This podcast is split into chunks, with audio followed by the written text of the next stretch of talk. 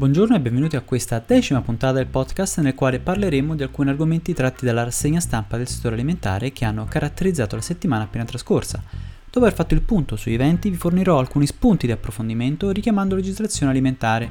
Sono Mauro Scorzone e questo è Food News and Law. Nella puntata tratteremo della vendita di beni sotto licenza e limite territoriale. Ora la sigla e si inizia.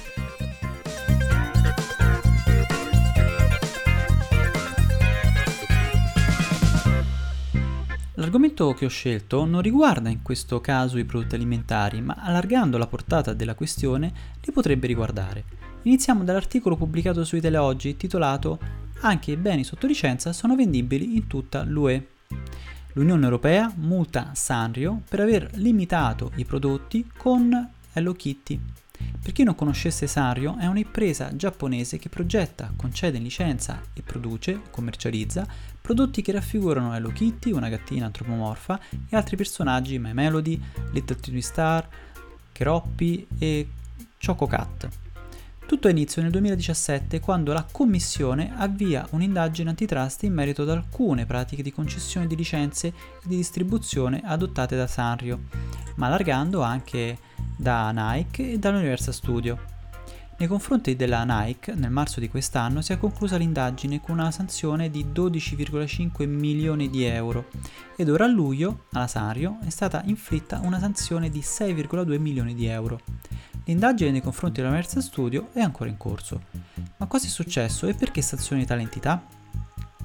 Prima di entrare nel merito, ricordo che uno dei principi sui quali si basa l'Unione Europea è il libero mercato interno. Ed infatti il Trattato sul funzionamento dell'Unione Europea all'articolo 101 dispone che sono incompatibili con il mercato interno e vietati tutti gli accordi tra imprese, tutte le decisioni di associazione di imprese e tutte le pratiche concordate che possano pregiudicare il commercio tra Stati membri e che abbiano per oggetto o per effetto di impedire, restringere o falsare il gioco della concorrenza all'interno del mercato interno.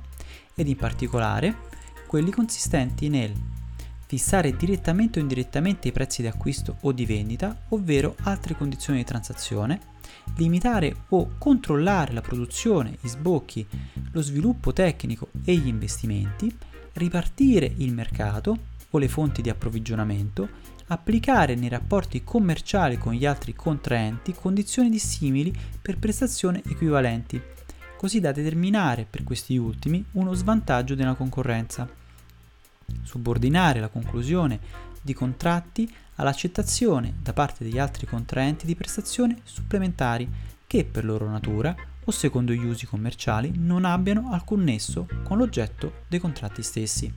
Dopo tutta questa prefazione, l'indagine era proprio orientata nel verificare se gli accordi di concessione di licenze relativi ai prodotti di merchandising sottoscritti da Sanrio, ma anche da Nike, violavano l'articolo 101 del Trattato sul funzionamento dell'Unione Europea, che come abbiamo letto vieta gli accordi tra imprese che impediscono, restringono o falsano il gioco della concorrenza all'interno del mercato unico e dell'Unione Europea. Ma effettivamente cosa prevedevano gli accordi di Sario?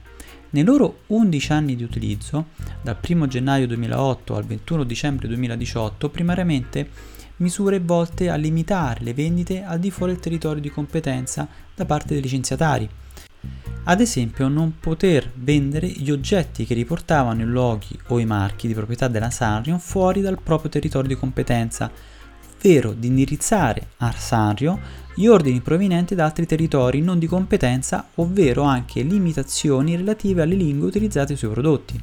Questa clausola è una chiara limitazione indiretta territoriale in quanto non è possibile vendere beni che riportano le informazioni obbligatorie in una lingua non comprensibile al consumatore. Inoltre, per far rispettare tali clausole, la società minacciava di non rinnovare i contratti di licenza. Pratiche queste che ritroviamo poste in essere anche da Nike, che inoltre, in caso di vendita al di fuori del territorio oggetto del contratto, richiedeva il versamento del doppio del diritto di licenza, oppure si rifiutava di fornire gli ologrammi che contraddistinguono i prodotti ufficiali, Effettuava inoltre ispezioni e obbligava non solo i licenziatari, quindi coloro i quali sono autorizzati a utilizzare i marchi oggetto di licenza a rispettare tali vincoli territoriali, ma a trasferirli anche al rivenditore al dettaglio. quindi il negozio di abbigliamento o il supermercato non doveva acquistare i prodotti de- da licenziatari di altri territori dell'Unione Europea. Il problema che deriva da tali limitazioni sono riassunte nella dichiarazione del 9 luglio della commissaria responsabile della concorrenza, Margaret Vestager. La decisione odierna conferma che non si può impedire agli operatori commerciali che vendono prodotti soggetti a licenza di vendere tali prodotti in altri paesi. Le restrizioni di questo tipo comportano la riduzione delle possibilità di scelta per i consumatori e talvolta l'aumento del prezzo dei prodotti e sono contrarie alle norme dell'Unione Europea in materia di antitrust. I consumatori, sia che comprino una tazza di Hello Kitty che un gioco di Choco Cat, possono godere di uno dei principali vantaggi del mercato unico, vale a dire la possibilità di acquistare i prodotti ovunque in Europa per avere accesso all'offerta più vantaggiosa. Lascia riflettere come solo oggi la Commissione abbia valutato i casi che ricordo una durava da 10 anni e nel caso della Nike da 13 anni, dal 1 luglio 2004 al 27 ottobre 2017, anche perché questi provvedimenti dell'antitrust si vanno a inserire in un ambito che invece vede la Corte di Giustizia impegnata già dal 1966, anno in cui valutò il primo caso di intesa verticale intrabrand. La controversia verteva su di un contratto stipulato nel 1957 tra la Grunding e la società francese Constant, che prevedeva una rappresentanza esclusiva della seconda sul territorio francese per la vendita di apparecchi radio, registratori e televisori. E in corso d'opera un'altra società aveva in- iniziato ad importare in Francia i prodotti Grunding, acquistati direttamente da un rivenditore t- tedesco, e da qui è nata la questione.